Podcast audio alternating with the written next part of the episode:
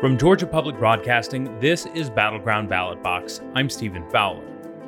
Georgia has seen massive changes over the last decade, both politically. I thank the people of Georgia for electing me to serve you in the United States Senate. 82 year old hands that used to pick somebody else's cotton went to the polls and picked her youngest son to be a United States Senator and demographically. Uh, we're changing the political landscape, uh, and I think we deserve to be heard. The latest results of the U.S. Census show the state has grown by more than a million residents in 10 years. Not enough to add a new U.S. congressional seat, but plenty to make politics more interesting. Now, Georgia lawmakers are holding a special session to redraw boundaries that will shape state politics for years to come. With Republicans in the driver's seat but Democrats on the rise, Georgia's soon to be majority non white population is on high alert that what happens under the Gold Dome is fair. I ask also that you do not use redistricting to suppress votes, especially for black voters. This week, we look at the good, the bad, and the gerrymandering of Georgia's redistricting process.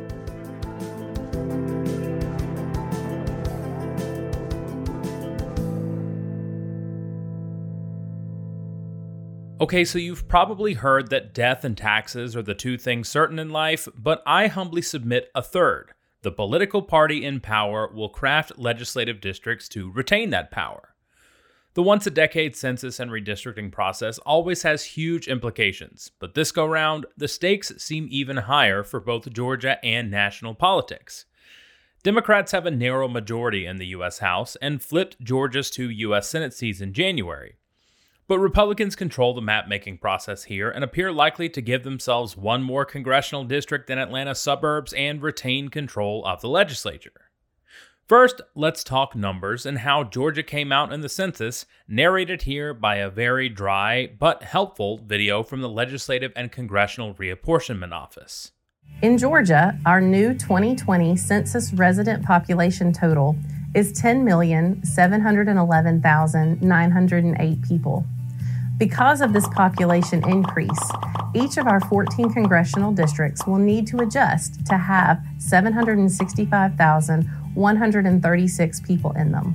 At the state level, our legislative branch of government has 56 state senators and 180 representatives in the state house, elected by districts. State Senate districts will be redrawn to now include around 191,284 people. State House districts will also need to increase in population size to around 59,511 people. That's a lot of info. Really, it means some districts have to add more people, while others will see their boundaries shrink so that each one represents roughly the same amount of Georgians. But not all of these changes happen equally across the state. Our state is greatly diverse, from the mountains of North Georgia to the coast of South Georgia, from the farmlands of Tifton to the metro businesses of Atlanta. The fast growing metro Atlanta area has more younger, diverse, and Democratic leaning population coming in, while rural Georgia is losing population, in some cases by a lot. Census numbers show Georgia is on track to be a majority non white state soon. More than 1 in 10 Georgians are Hispanic. There is a 53% increase in Asian American Georgian population, and more than 300,000 new black residents alone moved into Atlanta and its surrounding counties.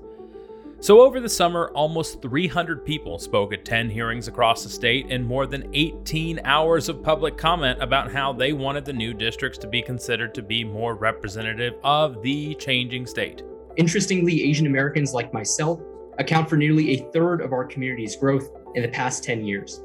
And yet, in those 10 years, we haven't had a single Asian American representative until the 2020 election.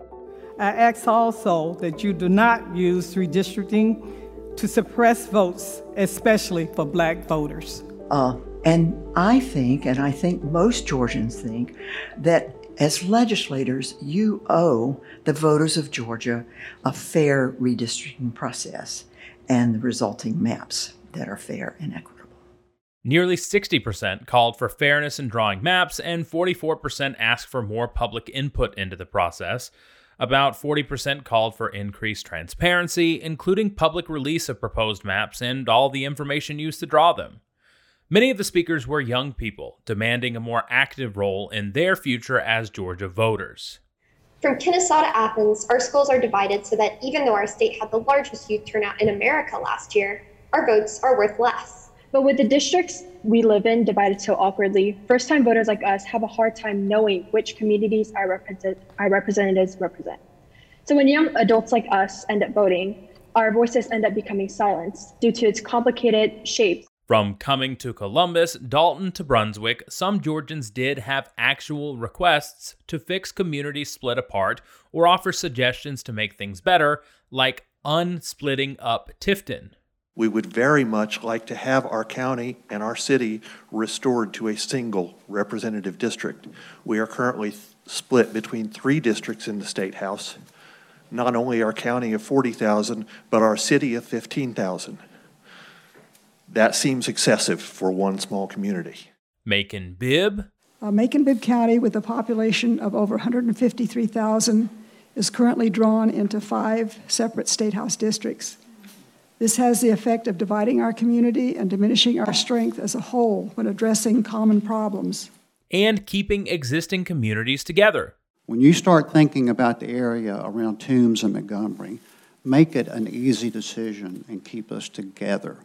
There are too many good things going on that, that we've had happen, and we are really working and striving together. So far, at least, some of those comments have not been made in vain.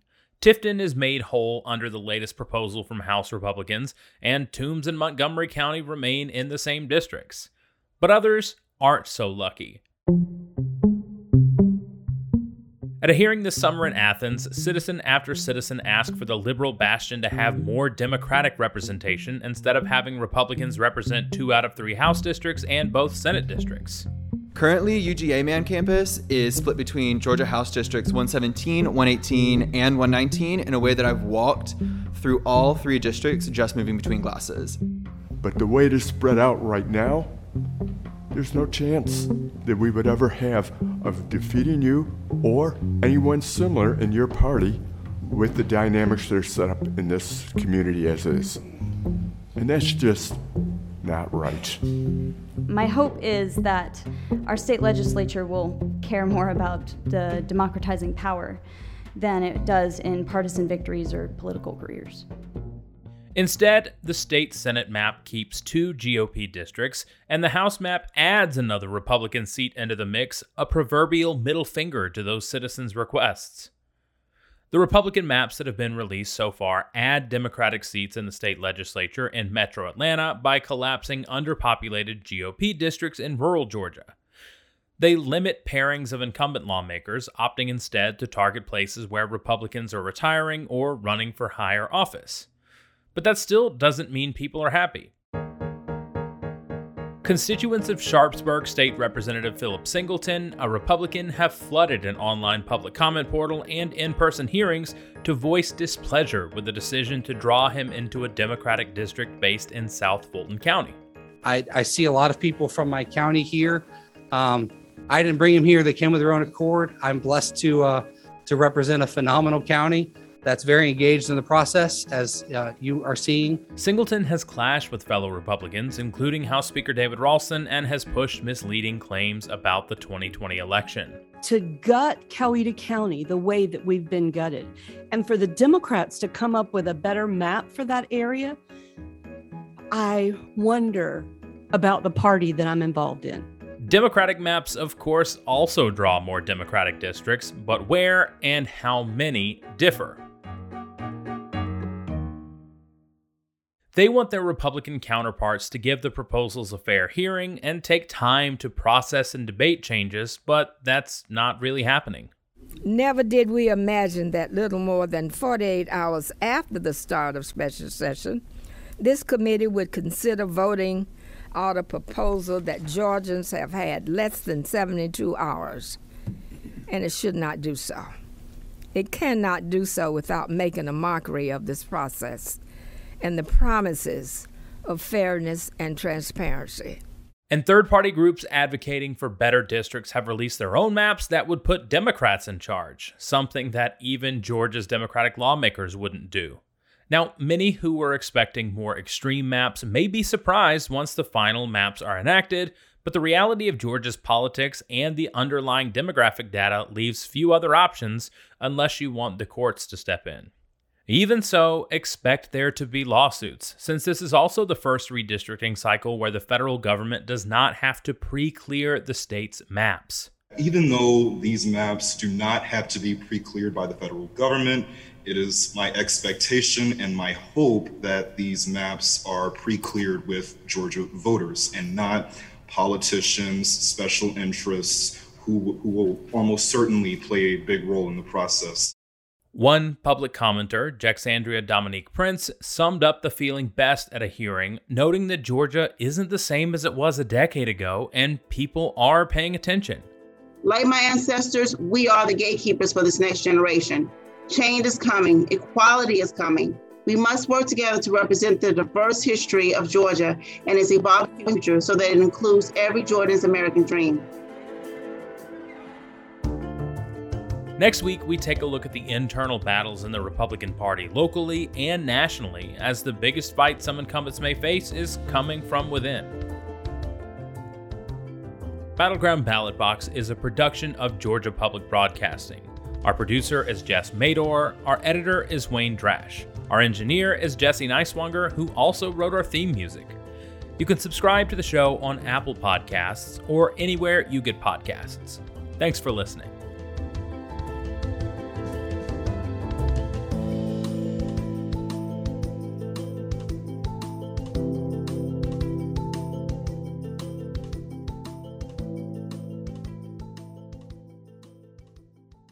Georgia's DBHDD reminds people that the Good Samaritan law can save lives during alcohol and drug overdoses. People are urged to call 911 and stay until help arrives. More information at opioidresponse.info.